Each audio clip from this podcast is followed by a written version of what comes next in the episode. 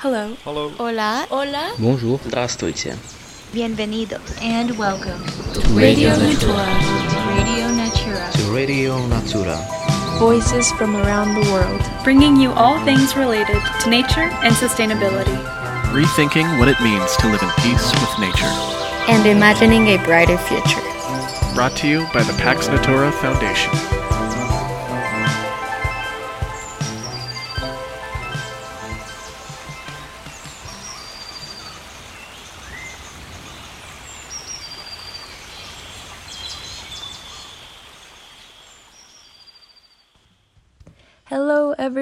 Welcome to the very first episode of Radio Natura. We have made it.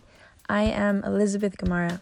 I'm Jimena Garate González de la Vega. I'm Maria Garate González de la Vega. And I'm Jordan Anderson. Thank you for tuning in.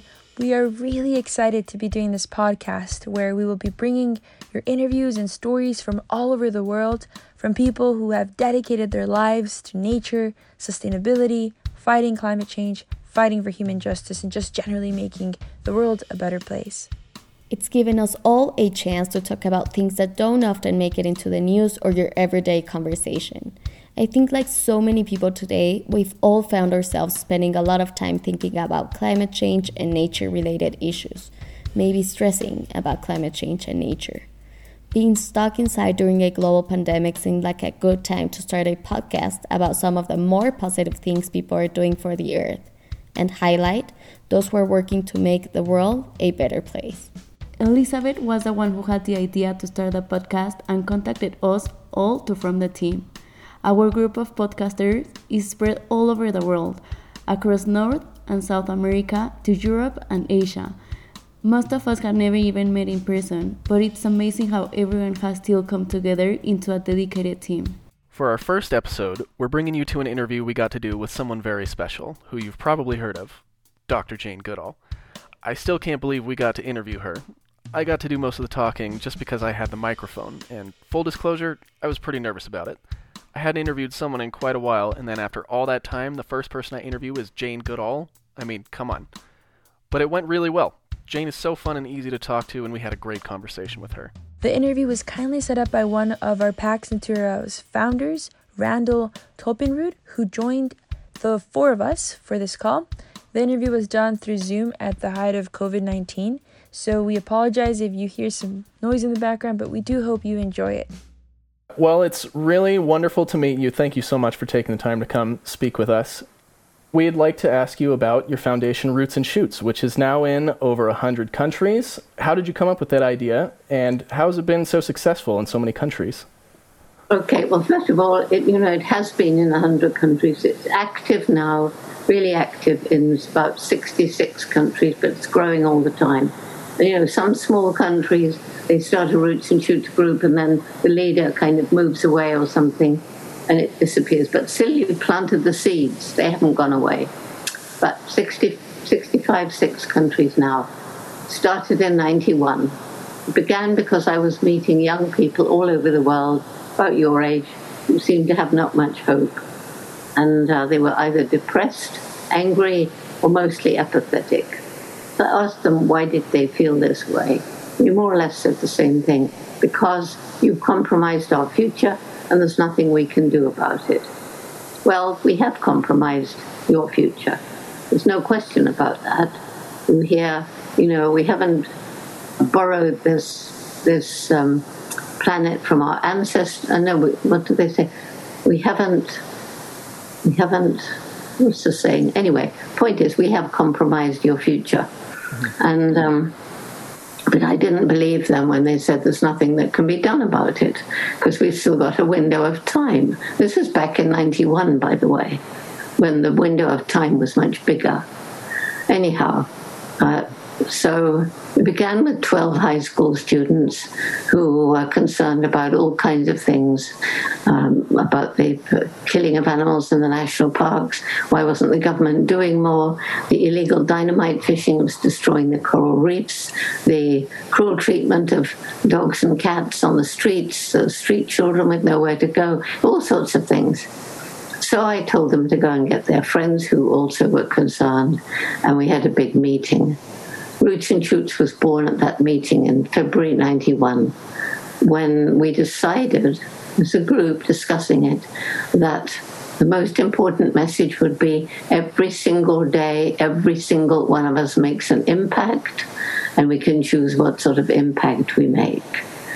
And of course, people in different um, income levels make can make a much bigger bad impact than other people. I'm not thinking very straight. Um, I've been doing videos all day and I'm hoarse, but. Uh, the main, the main, the main message was that each group will choose three projects. As a group, they will choose them, and they will be a project help people, project help the environment, a project help animals, because it's all interrelated. And from that small beginning in Tanzania, we're now hundreds of thousands of young people, and making a huge difference because Roots and Shoots is about action. You discuss your problem with your friends. What can we do about it? Yeah, this will work, this will work, that won't work.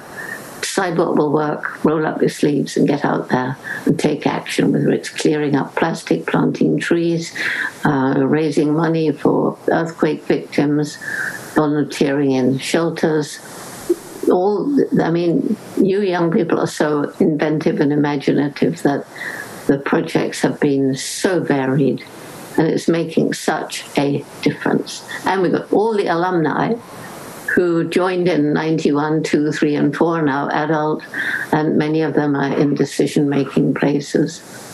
So, the global aspect of it, the last thing, is that we brought young people together from different countries occasionally face to face, but that's expensive and sometimes difficult. Virtually, yes. And as a result of that, what grew out of Roots and Shoots is an understanding that far more important than the color of your skin, your nationality, your language, your culture, your religion, is the fact that we're all human beings and we need to act together to get out of the mess that we've created I think that's a beautiful way to take action. So, can you tell us a little bit about the TACARE system and how you get Roots and Shoots to work across so many religions and cultures and political divides? Well, um, TACARE isn't Roots and Shoots per se, although uh, Roots and Shoots is, is woven into it. TACARE happened because in 1986 I realized that right across Africa, chimpanzee numbers were dropping forests were disappearing, so their habitat was going. And it was a bit of a shock. I went to six different African countries, learned a lot about the problems faced by the chimpanzees, you know, the habitat destruction, the encroachment of humans and their cattle, the bushmeat trade, the commercial hunting of wild animals for food, the live animal trade, shooting mothers to steal babies to sell and the fact that as we move into their habitat, they are, are at risk of all our contagious diseases. Fingers crossed for COVID 19. So far, it hasn't happened. Um, and then I discovered also so much of the hardship faced by so many African people in and around the chimpanzee habitats.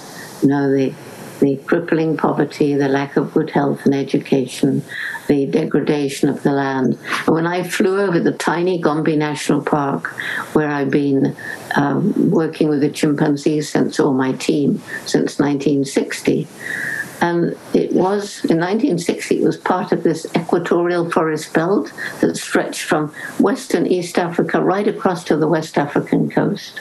And in 1990, when I flew over in a small plane, it was an absolute shock to look down and see a little island of forest surrounded by completely bare hills, more people there than the land could support, too poor to buy food from elsewhere, overused farmland in, in fertile soil, um, trees people in desperation to grow more food, cutting down trees on the really steep slopes and all the soil erosion.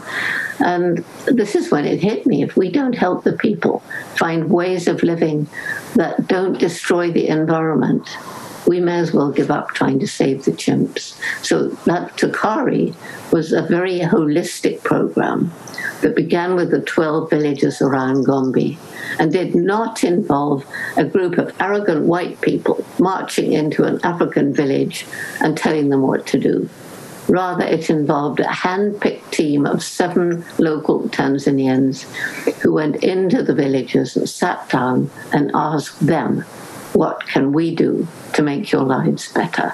So it started simple, and gradually we were able to add more aspects to it. It became very holistic, including scholarships for women and girls to keep them in school um, beyond puberty uh, microcredit programs, water management programs, and so on, and restoring fertility of the soil without pesticides.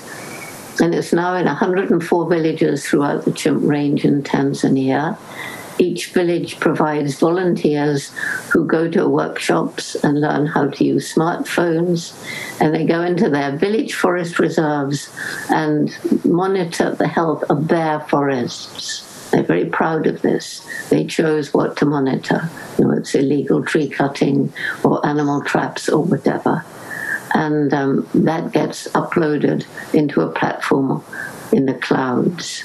And so, as most of Tanzania's chimps are not protected, but in these village forest reserves, this is tremendously important. Now that people understand protecting the forest is for their own future, as well as protecting wildlife. And Roots and Shoots is in every one of these villages. And the program, along with Roots and Shoots, is in six other African countries. Thank you for that answer.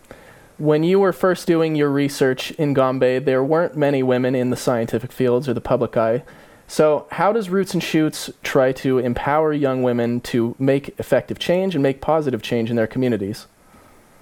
Well, you know, when I had a dream at age 10 of going to Africa, living with wild animals, and writing books about them, because I had read Dr. Dolittle and Tarzan, everybody laughed at me. How would I do that? We didn't have money. World War II was raging. Africa was far away. Anyway, I was just a girl.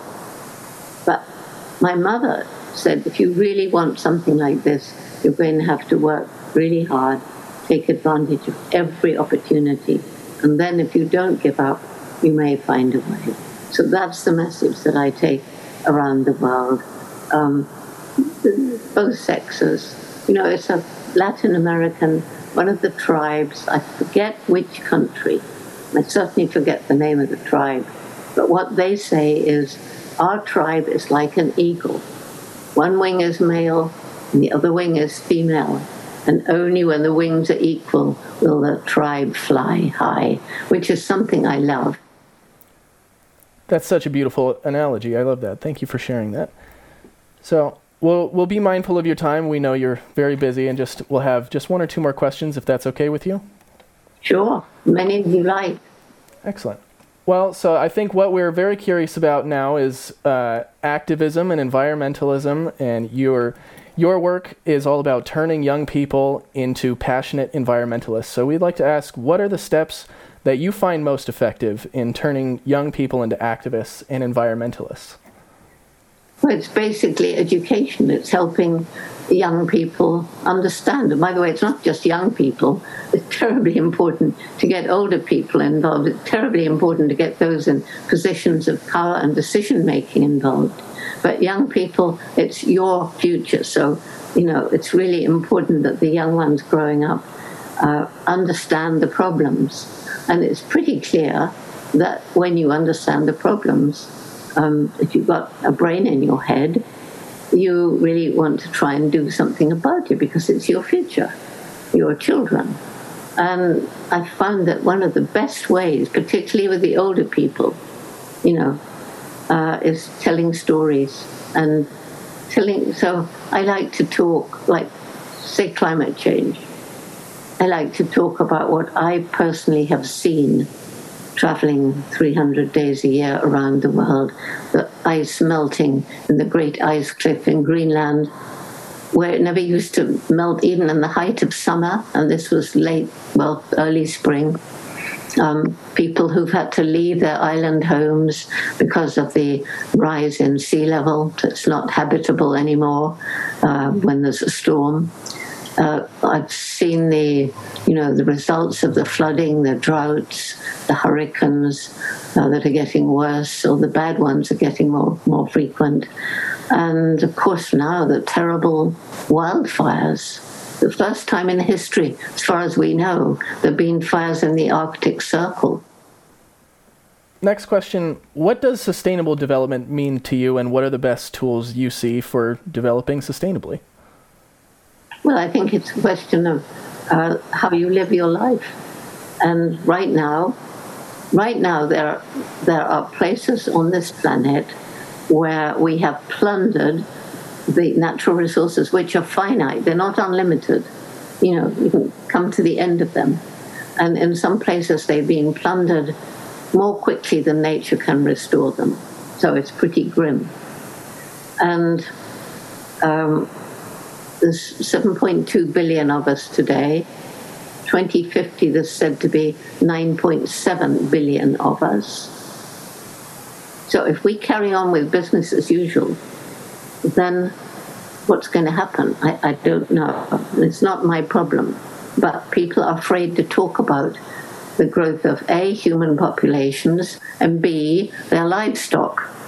So, right now, as more and more people want to eat more and more meat, and people are raised out of poverty, and it's a status symbol very often to eat meat.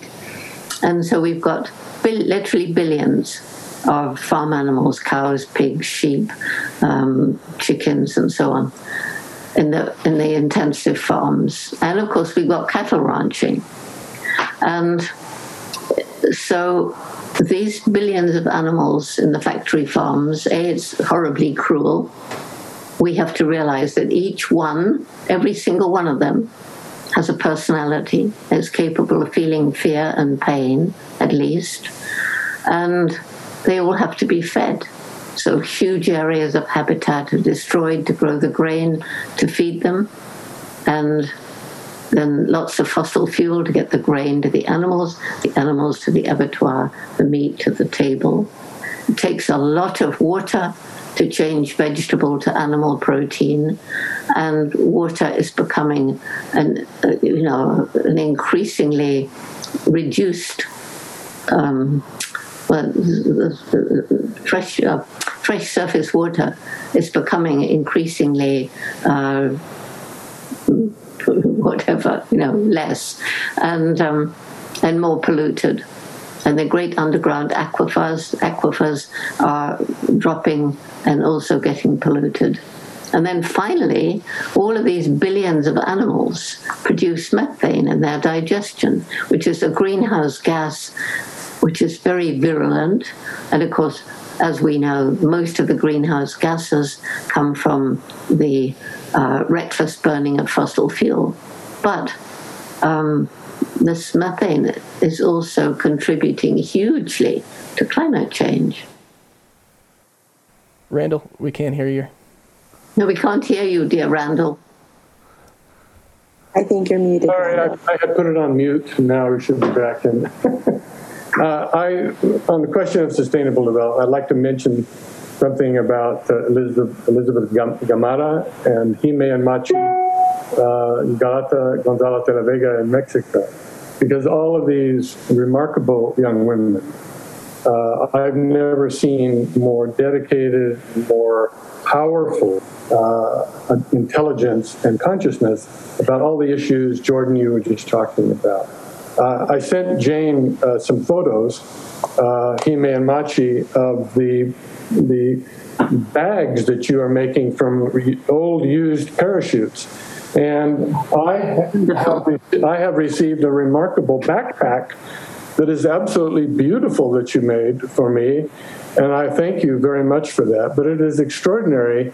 Uh, the, they are in every demonstration, every activity in Mexico uh, involving the environment. And Elizabeth Gamara from Peru uh, is doing a, an, an, amazing program in Tokyo, Japan, and I, am sure you're planning on having them say something. But I just wanted you to respond uh, to your passions about sustainable development and what you are doing in your own areas because it's really an inspiration. So I'll turn that to, back to you now. Ime Machi? um, hi, um, I'm Jimena. I'm from Mexico City.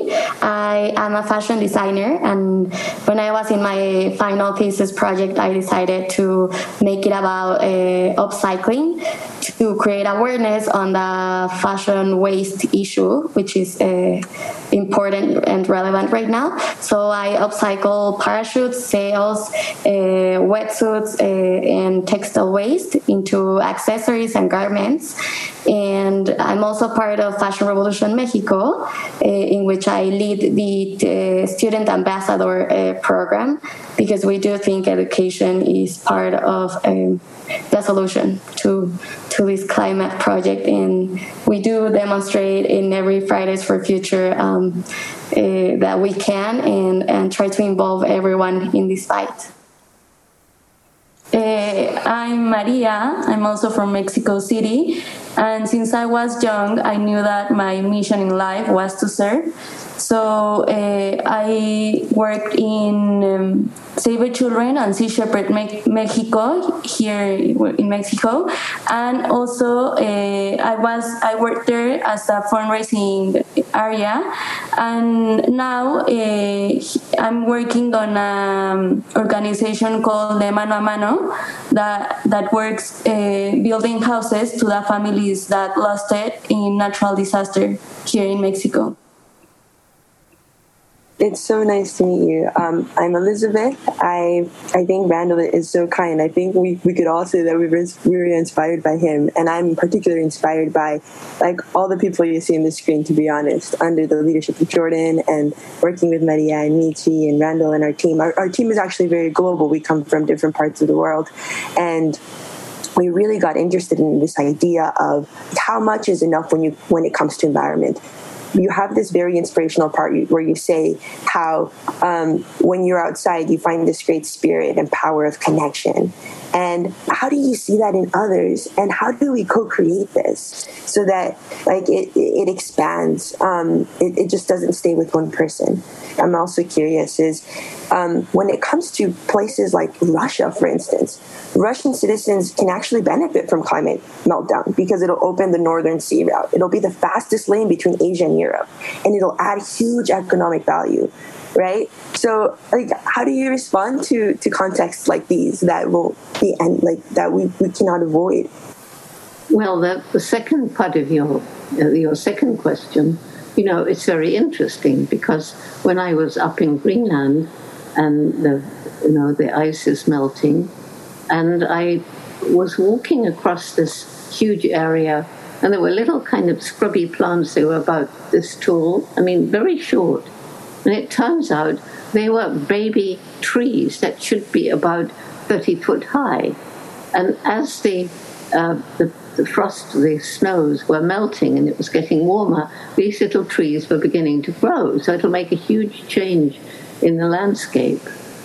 And it's absolutely right. For some people, there'll be a benefit not to have these icy, cold, beastly, horrible winters. But the trouble is that it's all interrelated. So you try and cure one problem and you think, oh, yes, this is it. But that's led to another problem. And so this is, you know, I can't answer these questions. Definitely, it's going to make things better for some and worse for others. It's going to cause fires and droughts and flooding and the locust locust swarms getting terrifying over Africa. Like it's biblical in its scale. that These millions and millions and millions of locusts destroying all the food. And um, so you try and destroy them with pesticides. That destroys the soil. Um, that leads to the decline of birds. And this leads to the decline of other creatures. And it's all interrelated.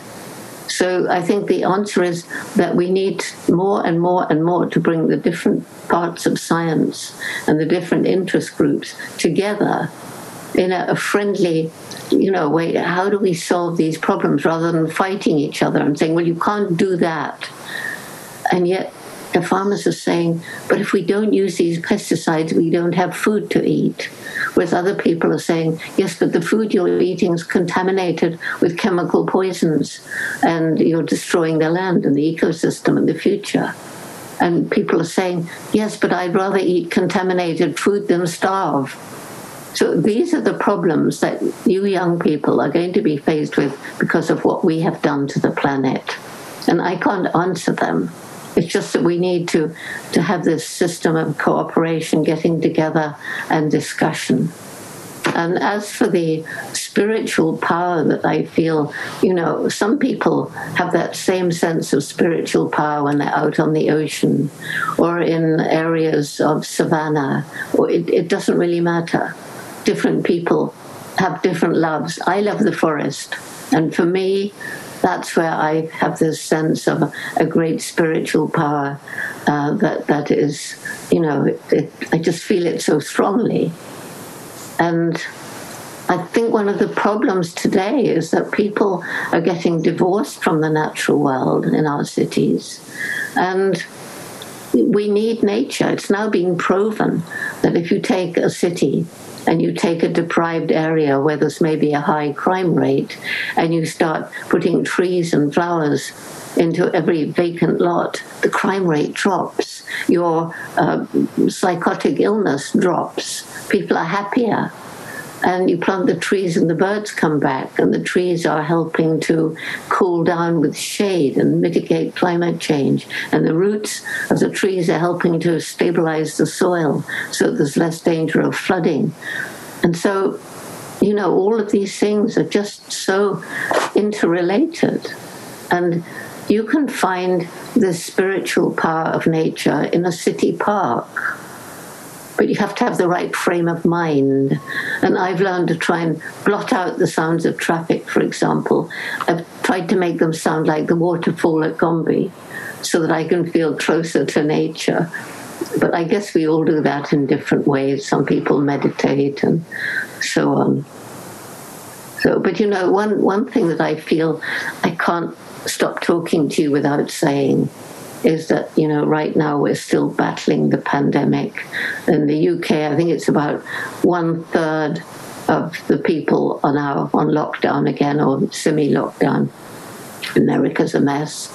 Um, I'm not sure what it's like in Mexico, but probably not too wonderful. I'm not sure. Um, and the, the sad thing is, the people studying these zoonotic diseases have predicted a pandemic for, for, forever. And the reason for this pandemic, in part, is our absolute disrespect of nature and animals. So, as we destroy an environment, we push some animals into closer contact with people. And this may create an environment where a pathogen can jump from an animal to a person, where it may bond with a cell or whatever it does, I'm not sure, and create a new disease, which uh, then can be caught by other humans from that one person. And the way we've disrespected animals, we've killed them, hunted them, eaten them, we've trafficked them, we've caught them, we've sold their babies. We have the wildlife markets in Asia, throughout Asia, where animals from the region or different parts of the world are sold in horrible conditions and uh, both the seller and the buyer can be contaminated. So it's thought that COVID 19 began in one of these wildlife markets in China, where a, virus, COVID 19, jumped from an animal to a person. The HIV AIDS came from the bushmeat markets of Africa, from eating uh, infected chimpanzee meat. And what people are not realizing is that these horrible factory farms, they're absolute breeding places for these zoonotic diseases. And um, many diseases are being caused by somebody contaminated in one of these factory farms in the horrible, unhygienic conditions of the abattoirs, jumping to a person. So, you know, as we emerge from climate change, people are some people have understood that, gosh, you live in a big city. I never looked up and saw bright stars in the sky before. They were always, almost always polluted, um, dimmed by the polluted air. Um, in some places, animals are moving back into places where they were never seen before. So nature can rebound. That's something the pandemic has showed us. And more and more people are thinking we need to emerge from the pandemic as we will with a, a joint mission to have a new relationship with the natural world and with animals. And we find that climate change, the climate crisis, which is a far worse threat to the future of all life on Earth than any pandemic, that also has been our disrespect of the natural world. So it should be a wake up call. We've got to move out and think of a new way of relating to nature and get together to find a new green economy, which isn't always money must come first. We must have another shopping mall. Okay, that harms the environment. Never mind, that doesn't matter. We need another shopping mall. We need another road. We need another dam. And to hell with the fact that we're destroying the natural world and your future. Wow, um, thank you so much for this response. I think it's it's very well very well said. I love the part where you said we have to divorce our like we've divorced ourselves from nature. One thing I want to maybe to, to press you a little bit is in, in some cases there are people who have like who are involved with environment, but at the same time have businesses that depend on the suffrage of the environment, you know? So they live this kind of double I don't know if it's double standard, but you know, this this this walk, this balance. Can, can you speak to that? And then obviously go ahead, Jordan, you can you can Thank you so much. I mean, let's take oil and gas. That's a perfect example. And there's people in the oil and gas industry talking about sustainable development. And the thing is, the thing that differs us most from other animals is the explosive development of our intellect. And instead of being wise, we've lost wisdom. We're not making decisions based on how does this decision affect future generations, but on how does this decision affect me now, me, my next political campaign, the next shareholders meeting. So the oil and gas industry and the people working in it it's been there for an awful long time. Everybody's depended on it, and it's changed people's lives. But now, gradually, the oil and gas companies are beginning to understand the harm that they've inflicted on the environment, and they're putting more and more money, um, the good ones, into uh, sustainable, sustainable energy, green energy, solar, and, and things like that. And it's this brain that is coming up in all of these different businesses with ways of doing it better. And you can't suddenly stop everything. You know, you can't suddenly say, well, we mustn't have any more oil and gas use, no more fossil fuels. You can't suddenly do that. But what we should be doing, what government should be doing, is subsidizing the, the green energy, the renewable energy, but no, they still have this cozy relationship with oil and gas, and they subsidize oil and gas. So these huge, powerful companies get tax breaks, and the little ones struggling to make the world better with renewable energy get taxed. So that it's, you know, the government level is wrong there. And big business and government are so often cozily tied together. Thank you so much, Dr. Dave. That was perfect. I think we'll just end with the last one. And thank you so much for expanding on those and some really powerful answers that you gave. Thank you. And again, just like to thank you so much for giving us this time and coming to speak with us.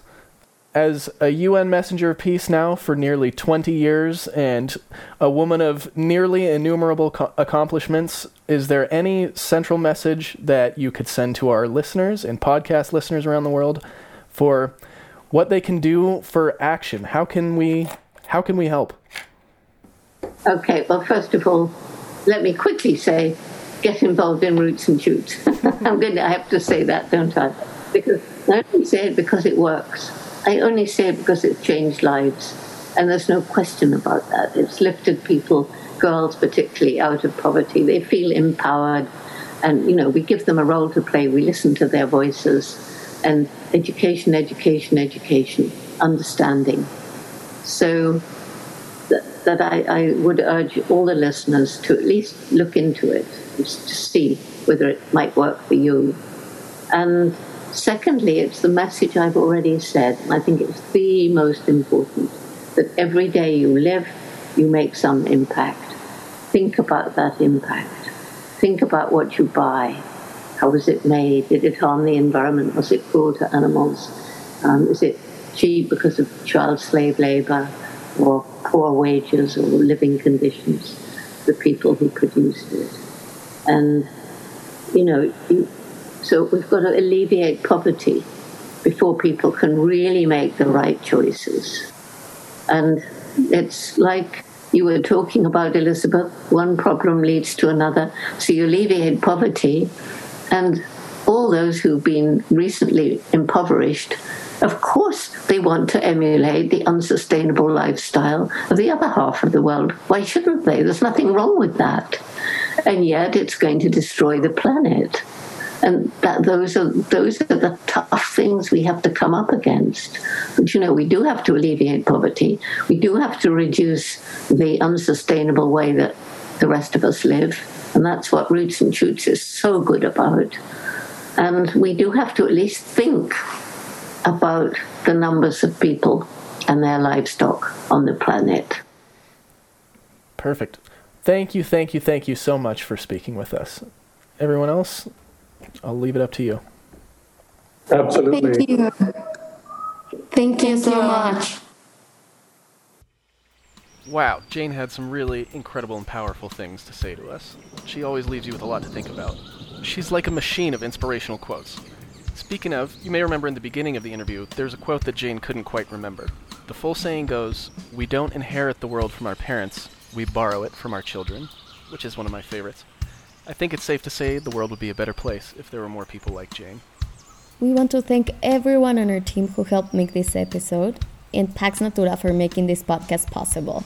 And of course, a big thank you to Jane for speaking with us and Randall for setting up the interview. Visit us at paxnatura.org to find out more about the organization and how you can get involved. Pax Natura does work that matters to lay the foundation for a sustainable future.